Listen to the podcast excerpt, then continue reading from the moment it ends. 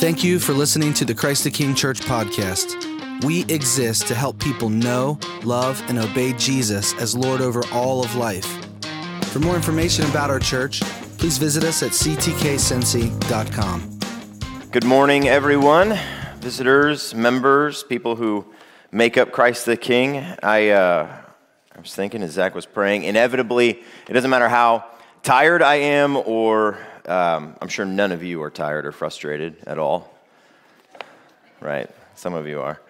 Uh, once people start getting here, uh, my, my heart softens every single Sunday morning. It doesn't matter what challenges I'm experiencing out there in my life. Once I start seeing you all and experiencing worship, whether uh, I'm up here leading or you have the A team, the better singer Eric leading, once we start singing songs and going through the confession and hearing the word preached, and I see your faces, it's the same experience more or less every week. Uh, I love God and his people, and I hope that's your experience.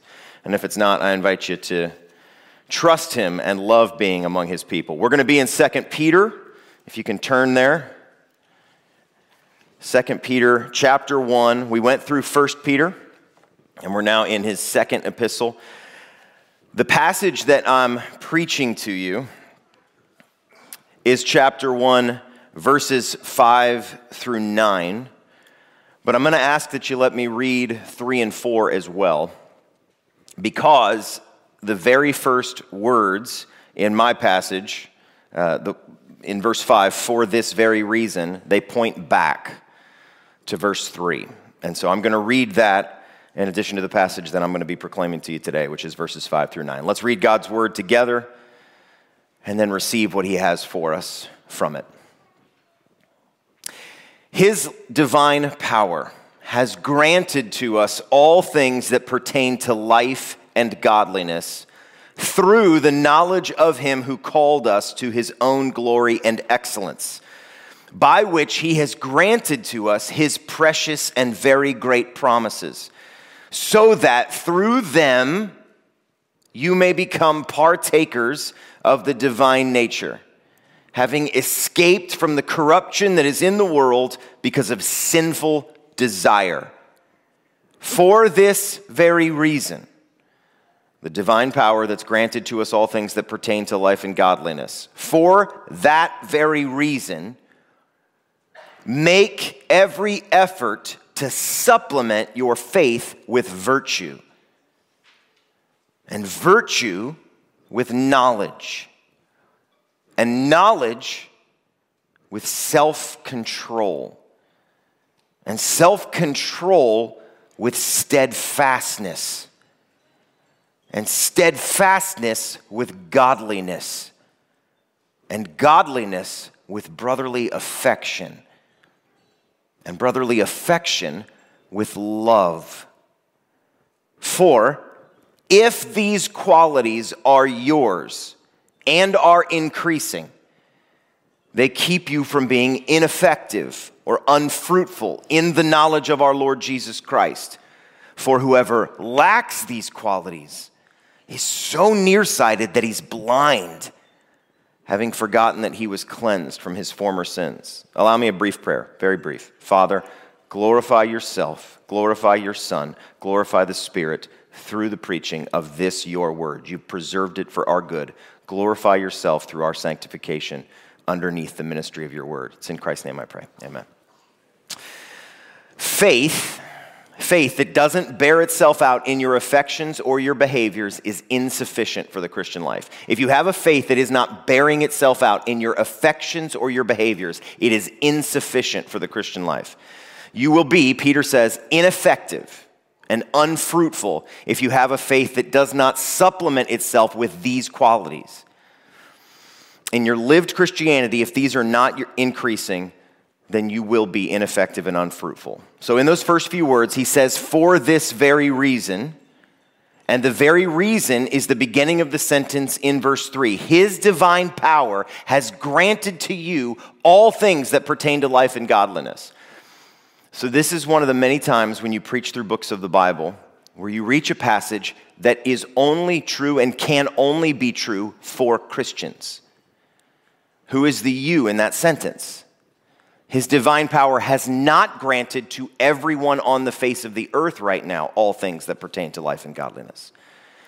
He has granted to those who are indwelt by His Holy Spirit. And so, if you're not a Christian, at the end here, I'm going to invite you to repent and trust in the Lord Jesus, and so receive His Holy Spirit. But without His Holy Spirit, you cannot make every effort to supplement your faith. You don't even have the faith yet. But for every Christian, every single Christian, every single one, He has given you all things pertaining to life and godliness. And it's because He's granted to you everything required for godliness, for Christ likeness, that you make every effort. It's because He's given you a spade to put to the soil that you get to work. If He hadn't given you all things pertaining to life and godliness, you wouldn't have anything to employ. But because He has, make every effort to supplement your faith. This sort of faith that we're commanded to have is a tangible faith. It's a faith you can see. It's a faith your neighbors can see.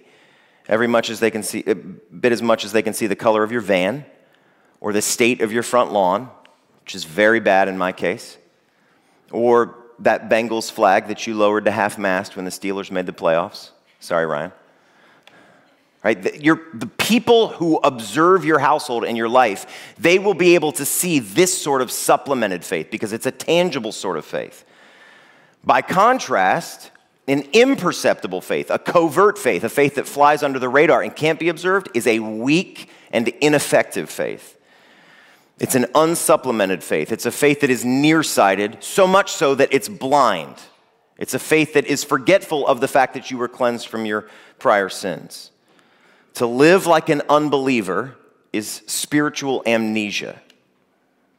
It's forgetting that you were cleansed from your former sins. When the prodigal son comes to his senses in Luke 15, verse 17, he remembers things. Can you picture that story? He's in the pig pen with the pigs. He's eating the carob pods, the food that the pigs eat. And suddenly, who he is and who his father is and the resources his father has, they come to mind. He remembers things.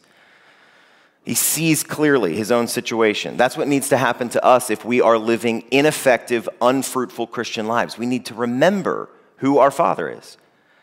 Forgetting that you were cleansed from your former sins, having an ineffective, unfruitful life, it happens the same way that your garden fills with weeds, or you get out of shape, or your house gets disordered.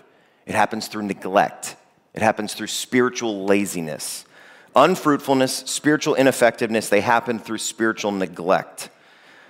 We are not permitted, this passage makes it clear, but the Sermon on the Mount makes it equally clear, and there are countless passages in Scripture that make this self evident. We are not permitted to be the passive observers of our own sanctification. This is not like a Disney World ride where you hop in and God lowers the bar and you just fall asleep while your kids enjoy it. It's a small world. That's not how sanctification works. God, the God who ordains all things, the God who is sovereign over all things, the God who is authoring the story we're in, He has ordained that you should make every effort. He ordains the means through which everything happens. You remember the story of Nehemiah? He's going to rebuild the walls outside Jerusalem. He doesn't sit in some sort of lawn chair and just kick back with a beer and wait for God to supernaturally rebuild the walls. He gets to work knowing that God is sovereign over every, everything and that God has sovereignly ordained that he would work, or to make every effort. Our Lord doesn't say, hop on the conveyor belt and take a nap. He says, strive to enter, strive to enter the narrow door. Luke 13, 24. The author of Hebrews doesn't tell his audience that sin's no big deal. You're justified, you're forgiven, so now sin's no big deal. He says in Hebrews 13, 4, in your struggle against sin, you have not resisted to the point of shedding blood. Has your, has your sanctification, your struggle to be like Christ, ever caused you to shed blood? Some of you have been through boot camp or built a house or done something really physically exhausting and daunting has your sanctification ever felt like that? Has your trying to be like Christ ever felt like that, where your hands are raw and you've got blood on them? That's what the author of Hebrews says sanctification will eventually look like if we're doing it obediently. The sovereign God, who will get all the, all the credit and who is the author and finisher of your faith and sanctification, has written into his story your spiritual sweat. That's a part of your sanctification. So make every effort. If you don't, if you do not make every effort, your garden will be filled with weeds. You will become spiritually nearsighted. You will become spiritually forgetful. Sin only needs three things to populate your soul with thick, gnarly, life choking weeds time, your old man, and apathy. With those three things, your life will be destroyed. God gave you everything that's required for spiritual fruitfulness, but you have to employ it. So, some diagnostic questions. Right now, would the people closest to you say that your faith is being supplemented by virtue or that it's surrounded by a raggedy, tattered sort of character that is barely indistinguishable from an unbeliever's? Would they describe you as self controlled? The people who live with you. I'm not talking about you know, your aunt that you see twice a year. I'm talking about your, your dad, your mom, your husband, your wife, your boss, the people who work for you. Would they describe you as self controlled or as unstable and agitated? Do they see steadfastness and endurance in you, spiritual endurance? Or do they see you regularly surrendering to sin and the flesh?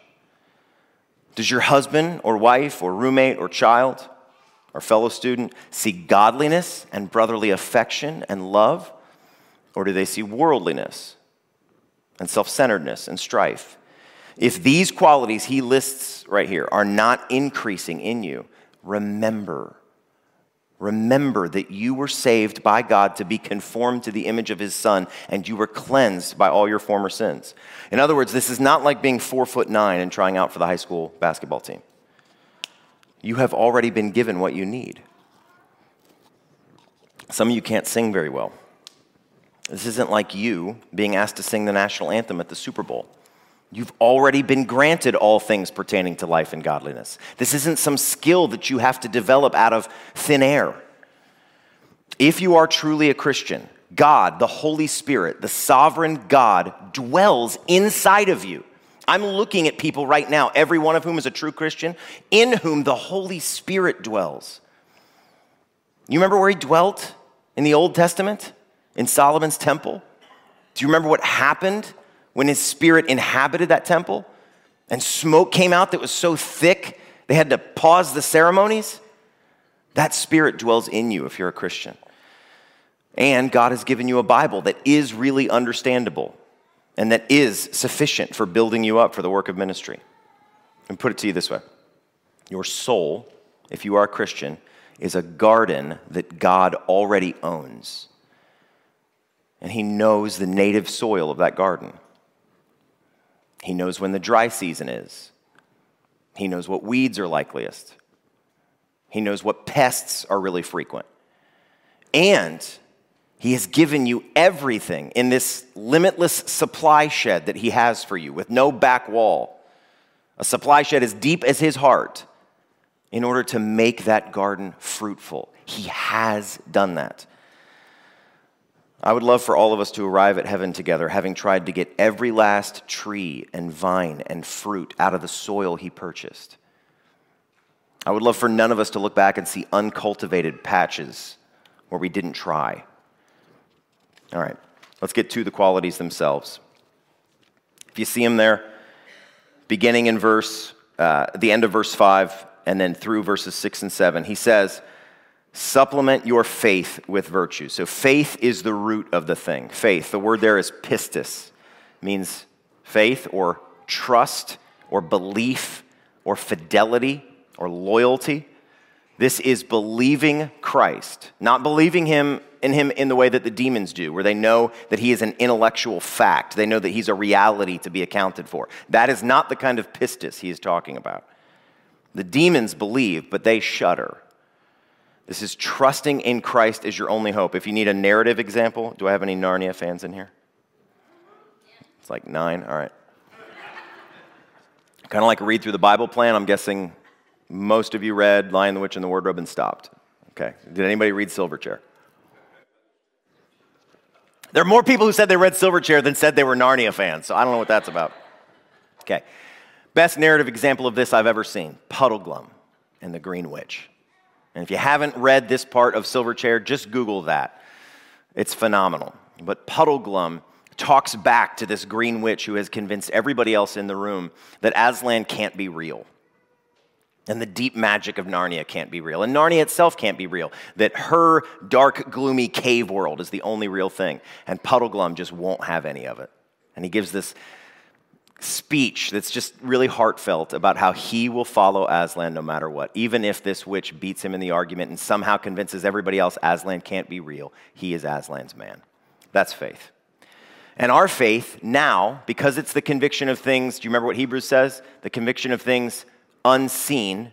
Our faith now, every Christian in this room has this kind of faith that has received a blessing that Thomas's did not. Do you remember this? When Jesus came through the locked door and said, Put your hand in my side. What does he tell Thomas? You have seen, do you see, or do you believe because you've seen? Blessed are those who have not seen and yet believe. That's you. That's Jason. That's Mike. That's Nate. That's me. We're blessed because we have not seen and yet believe. We trust in Christ. We trust the heart, the character, the goodness of the God of the cross.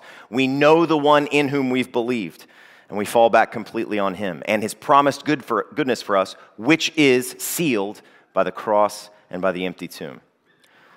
There's a psalm, it's my oldest daughter's favorite psalm because it talks about horses, but it describes unbelievers and their confidence in worldly things this way. Some trust in chariots, some in horses, but we will trust, anybody know? Man, very good. All right, we will start singing that psalm. I'll work that one into the rotation. 2024 version. Some trust in talk show hosts, some trust in Tesla stock, some trust in social media followers, some trust in the virtue they've signaled or which side of history they're on. We will trust in the name of the Lord our God. And his name is Jesus. His name is Emmanuel. His name is Everlasting Father, Wonderful Counselor, Prince of Peace, Mighty God. And the government is upon his shoulder. And we who trust in him would not have it be on anyone else's. We are Christians. We trust our Christ. He has our fidelity, our hope, our loyalty. We trust in the crucified, risen, ascended Christ, and we supplement that trust with everything he tells us to. First quality, arete arete. It's translated virtue in the ESV, but if you look back at verse 3, the last word in verse 3 is arete, which gets translated excellence. So it's not merely goodness, it's a kind of shining moral excellence. We are not to be an average people of average character. We are called by a gloriously good God who is himself morally excellent to Christ like character, to lofty excellence. We are not an age that strives for moral excellence. Can we all agree on that? That's not really a thing for us in 2024. We're much more comfortable as Christians in our damn place with a threadbare, barely hanging on sitcom sort of Christian life. We like being the victims that God heals. We like being the counselees that He counsels. We do not so much like being the soldiers that he deploys or the kingdom of priests that he sends out into the world to baptize and make disciples, teaching them all things that God has commanded. Every generation and every culture has its pitfalls, areas of God's character or word that it deprioritizes in favor of others. We, in our day and place, are very comfortable with God's tenderness and His mercy for our sins and faults and weaknesses, but we are not nearly as comfortable with His call for moral excellence to resisting sin to the point of shedding blood, to exposing the unfruitful works of darkness, to being blameless and innocent children of God without blemish in the midst of a crooked and twisted generation among whom you shine as lights in the world. Philippians 2:15. To put it shortly, we are very comfortable in our day and place with God's love. We are not very comfortable with his holiness. And that has led to a good many of us being more comfortable with our own sin than we are with his call for moral excellence and virtue. I wager none of the church fathers, none of the apostles, and none of the reformers would walk through most of our houses or observe us for a couple of days and go, you know what, you guys are banging the holiness drum a little too much here. You could ratchet that back a little bit. We're not a day and age that is particularly striving for holiness. It is certainly true. We are all sinners still, and that in and of our own selves, our flesh, we are wretched. But we are also temples of the Holy Spirit of God. We're His workmanship, created in Christ Jesus for good works. We are priests of the Most High God. If you're a Christian, you are a priest of the Most High God. If you're reading through the Old Testament now, I hope you haven't lost track of your Bible plan, but if you have, get back into it. And when you read Leviticus and Numbers and you see what God has called the priests to, that's you in a sense. Christ is our high priest, but we are priests of the Most High God. We should not think of ourselves as identical to those who are still dead in their sins and trespasses. And we shouldn't use the lives and the character of the unbelievers we live around and work with who make about the same amount of money as, as us and have about the same number of kids and are about the same age as the benchmark for our character. We are called to arete, virtue, moral excellence. And he did not call you by his own excellence just to have you live a life barely discernible from the one before he called you. Strive for something. If I can put it this way, take a risk. Take a Christian risk for moral excellence, for virtue. Do something that if you screw it up, it will cost you for the glory of God. Strive for a virtue that isn't harmless and unnoticeable to the forces of evil. Second quality we supplement our faith with gnosis, knowledge. Every Christian needs a working, experiential knowledge of God and His Word in order to be effective and fruitful. The Christian life is not an unstudied life, it's not a life that doesn't require the mind. Those of us who do home education, this is one of the things that we're trying to cultivate in our children's is a capacity for thoughtfulness, for thinking, for not just taking whatever they see on Facebook or Twitter or Instagram or TikTok or whatever the new ones are. TikTok I just heard about like a week ago. They don't just take that and believe it hook line and sinker, but they're able to think, to weigh, to consider, to be deliberate. The Christian life requires your mind. It demands personal, full hearted commitment to knowing the Lord. And there is no way of knowing our Lord Jesus Christ without knowing His Word. There is no way of knowing our Lord Jesus Christ while neglecting His Word. A man who goes weeks without meditating on and dwelling on God's Word is not a man who is knowing God better, even if he thinks he is. You can think you're growing in knowledge of God when you are really only growing more comfortable with your preconceived ideas about God. A great example of this was the other day, uh, Tom, whose daughter's going to get, I think, baptized at the 11. He messaged some of us guys that he had read the story of Phinehas. Anybody know this story? I won't tell it to you. I'll make you look it up later if you don't know it. But it's the kind of story that is never going to get turned into a veggie tale. Ever. And Phinehas is a hero, and God rewards him for something that is shocking to our 20. I mean, God says this man is blessed because of what he did. Hint, it involves bloodshed. Now, that's something I wouldn't cook up in my own mind. And if I'm never reading my word, I'm going to be unfamiliar with that aspect of God's character.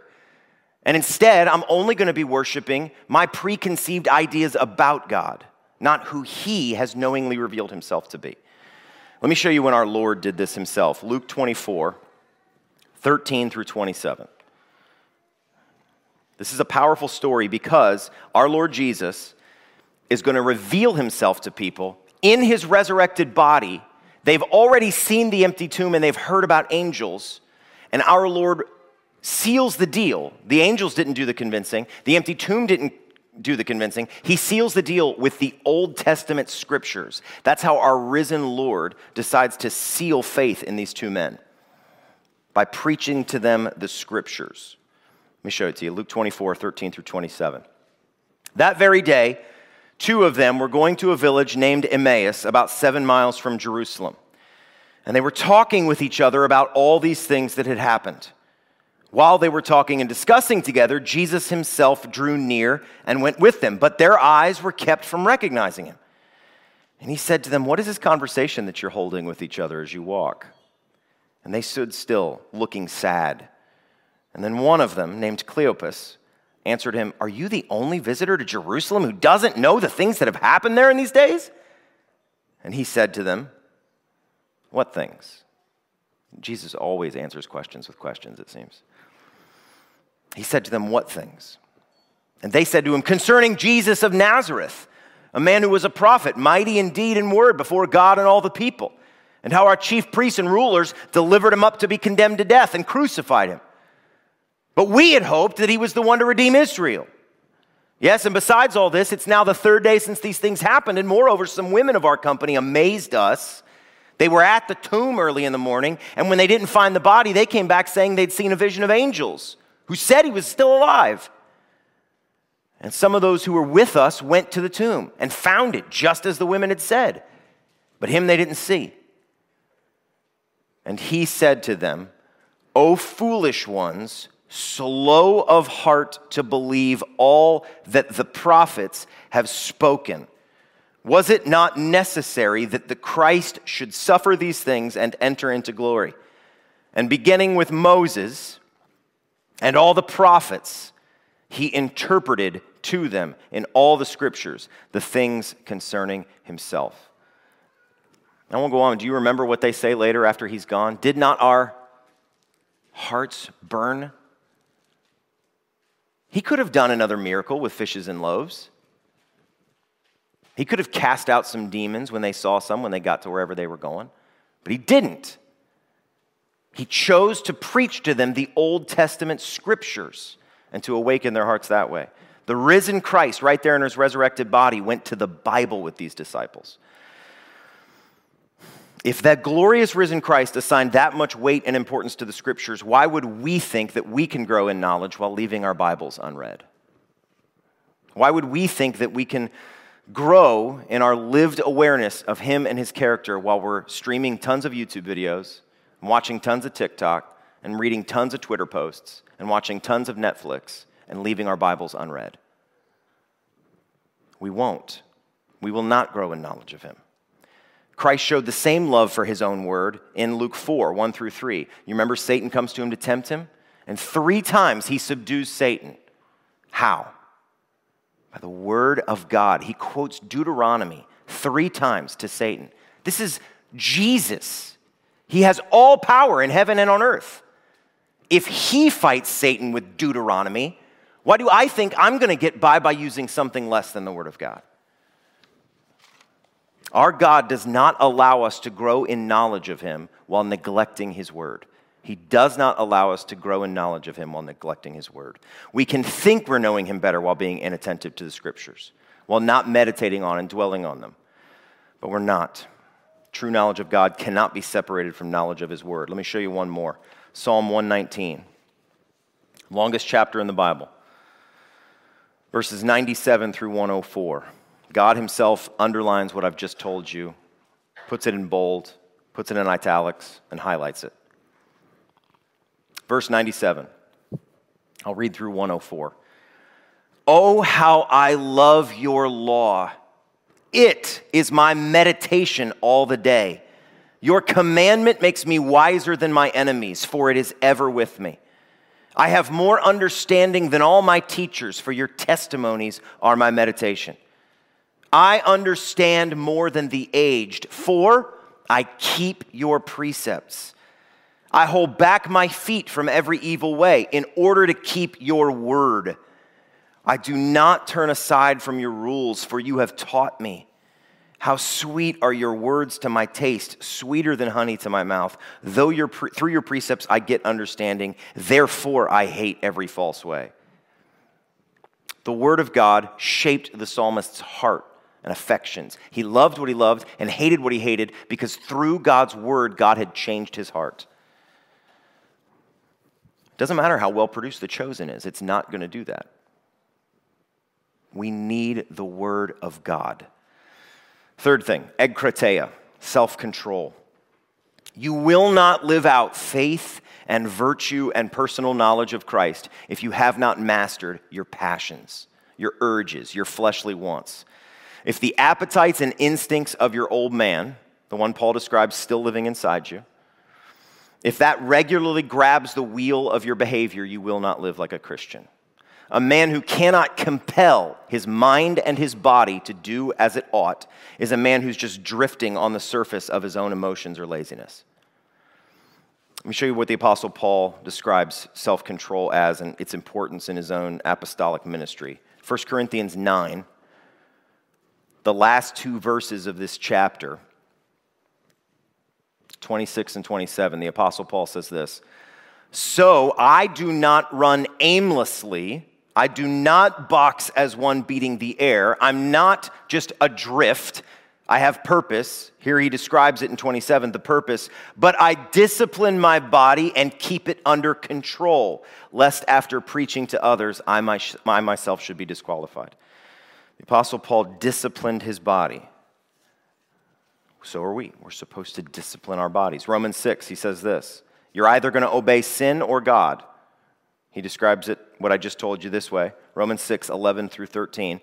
So you, Christians in Rome and us, must also consider yourselves dead to sin and alive to God in Christ Jesus. Let not sin, therefore, reign in your mortal body to make you obey its passions. Do not obey sin and its passions, its lusts, its desires. Do not present your members to sin as instruments for unrighteousness. But what's the other option? There's only two. But present yourselves to God as those who have been brought from death to life, and your members to God as instruments for righteousness. He's writing to Christians. And still, as Christians who aren't with the Lord yet, they have only two options to obey sin or to obey God. You are either a woman who has self control or a woman who is controlled by her appetites. You are either a man who has self mastery or a man who is mastered by his passions. Those are the only options. To not have self control control is to be a city without walls. Proverbs 25, 28. By the way, if you're a city without walls, how long are you going to be a city? In the ancient world when that was written. Not very long. Proverbs 25, the last verse. A man without self control is like a city broken into and left without walls. One last little practical tip before moving on to the next quality. Don't underestimate the, the power of habit in cultivating self control. Um, I'll just give you two examples very briefly. One, when before we had kids, my wife and I just decided we were going to do family worship every night. And it's nothing magical. If you've been in our house and you've seen it, you'd be like, that's it. It's, it's like 15 minutes tops. We sing a song, we pray a prayer, read a little bit of Bible, read a little bit of another book. But because we do it every night, now I couldn't skip it if I wanted to because my kids will say, We didn't worship yet, Daddy. They have said that to me at the end of the night. And I'm like, Oh my gosh, I want to go to bed. But we do family worship because the force of habit has now just, that's what we do. And some of you have felt this. Here's a second example working out. Have you ever like gotten over that 40 day hump or whatever, where now it's just a part of your day? Some of you have. I know, Josh, you're a big guy. Like somebody in here works out a lot, okay? You've gotten over that hump that I'm describing where it just becomes baked into your day. And at that point, self control becomes a lot easier. All right, next quality hupomone, steadfastness or endurance. Hupomone. Virtue that doesn't endure, knowledge that doesn't endure, self control that doesn't endure but crumbles in the face of adversity is not going to produce much Christian fruit.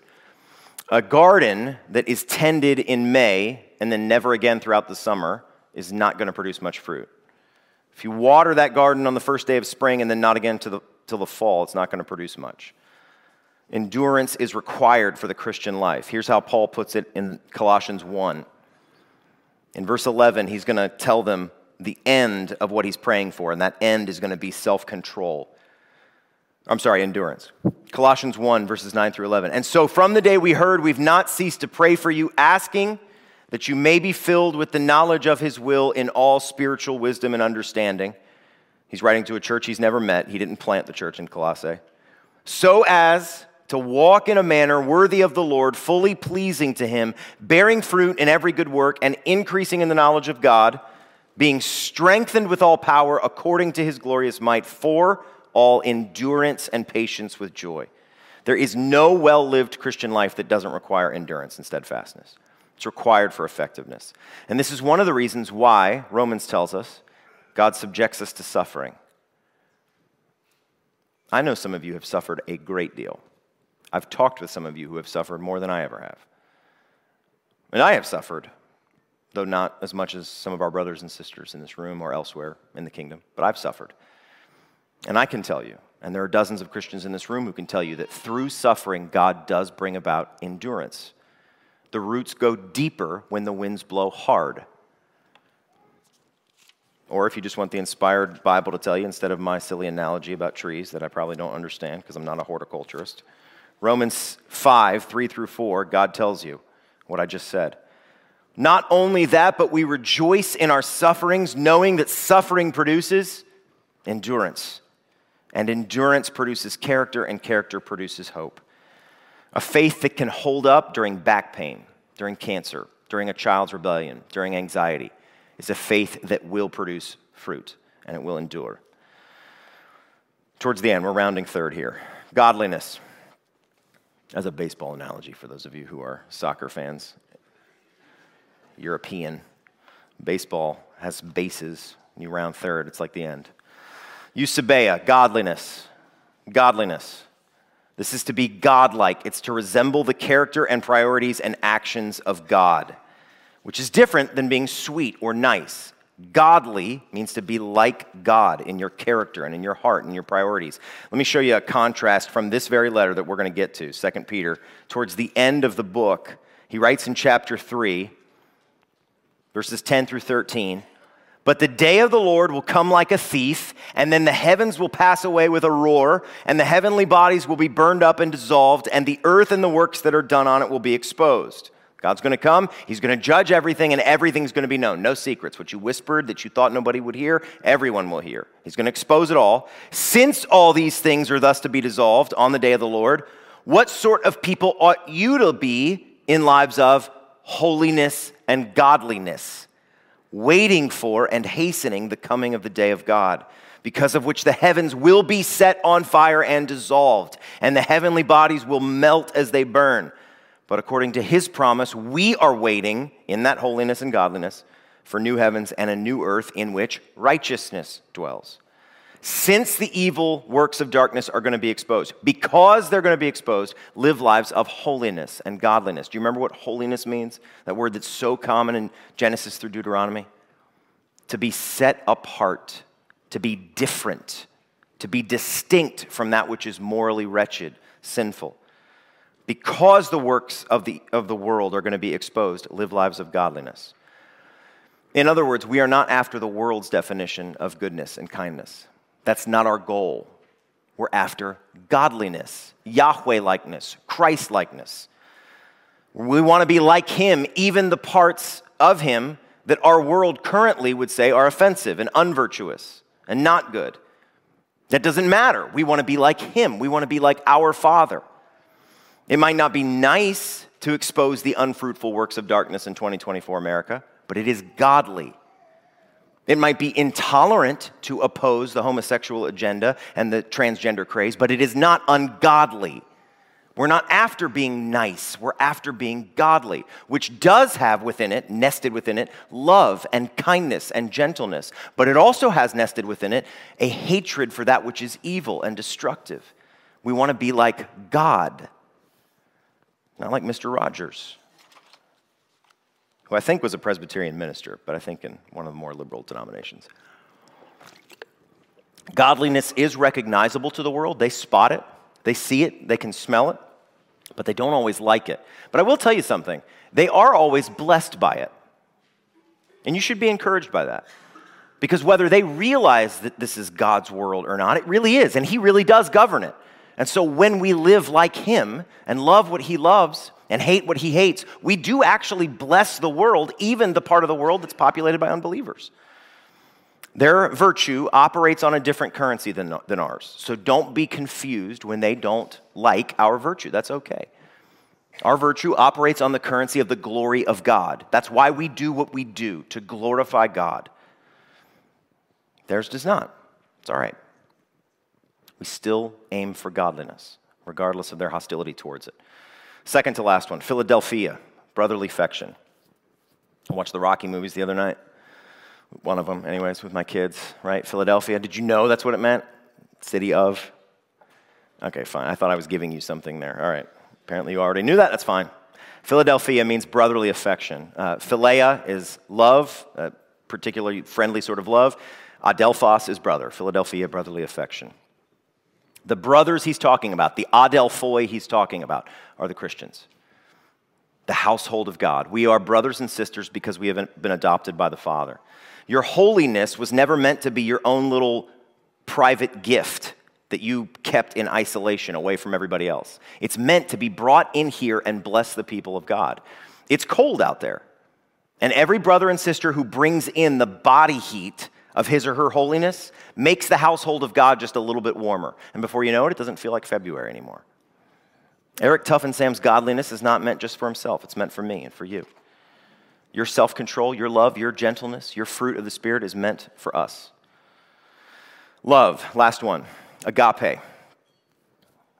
Love requires this kind of love, agape, requires knowledge of what is true because agape is doing what is best for the beloved, what is truly best. It is not loving to buy a drunk a beer, even if he thinks it is. It's not loving to bail your teenage son out of every mess he creates, even if he thinks it is. It's not loving to treat every negative emotion your daughter has as though it's absolutely innocent and valid, even if she thinks it is or you think it is. Love is doing what is truly best for the beloved. And to do what is truly best, you have to know what is truly best. It must be in accordance with what is truly best for the beloved. If we're doing for the other person something that goes against what God says is good, it's not loving, even if they think it is. It may be self satisfying affection, it may be keeping the peace, but it's not love. Put it to you this way there has never been an act of love, real love, agape, that encouraged sin. There has never been an act of agape that encouraged sin. There has been human affection aping love, the way a teenage security guard could ape a real police officer, but it's not. It's not love. Love does what is truly best for the beloved. If you want to see that, look at our Lord. What did he say love was? Laying down his life for his friends. Why was he laying down his life? For their redemption that they would be brought to God and made holy and conformed to his own image.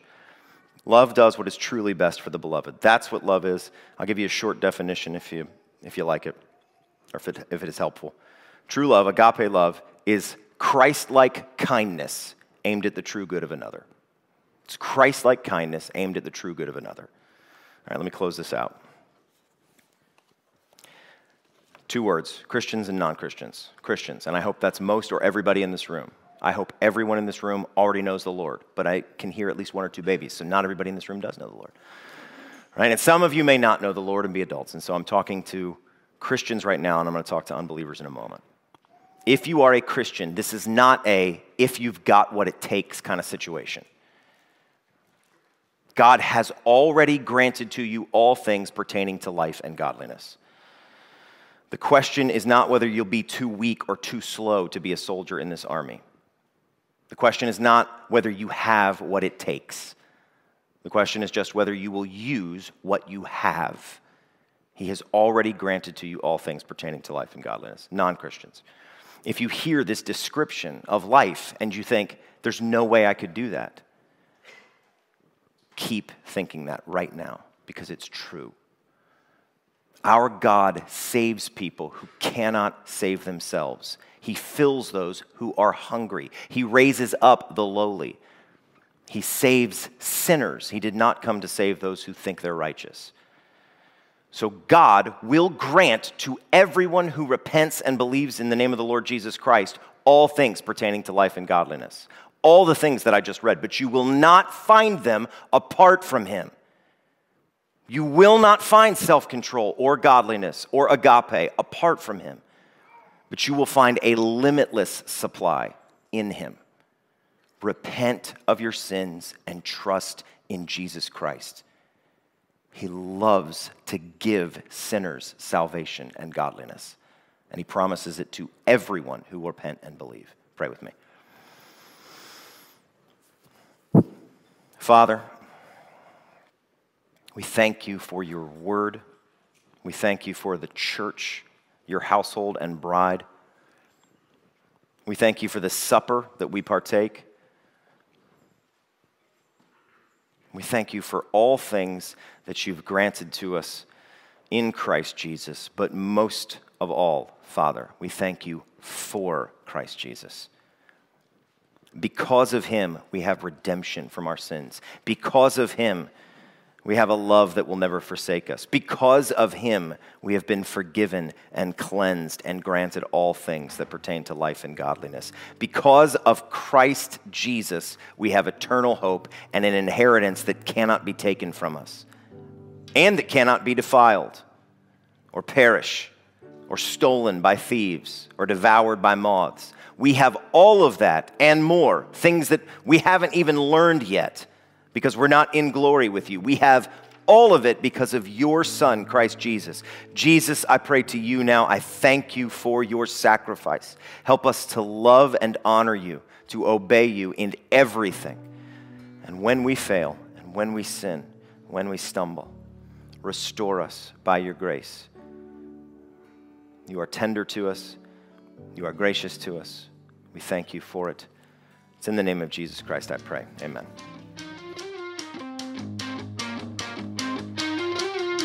We are Christ the King Church.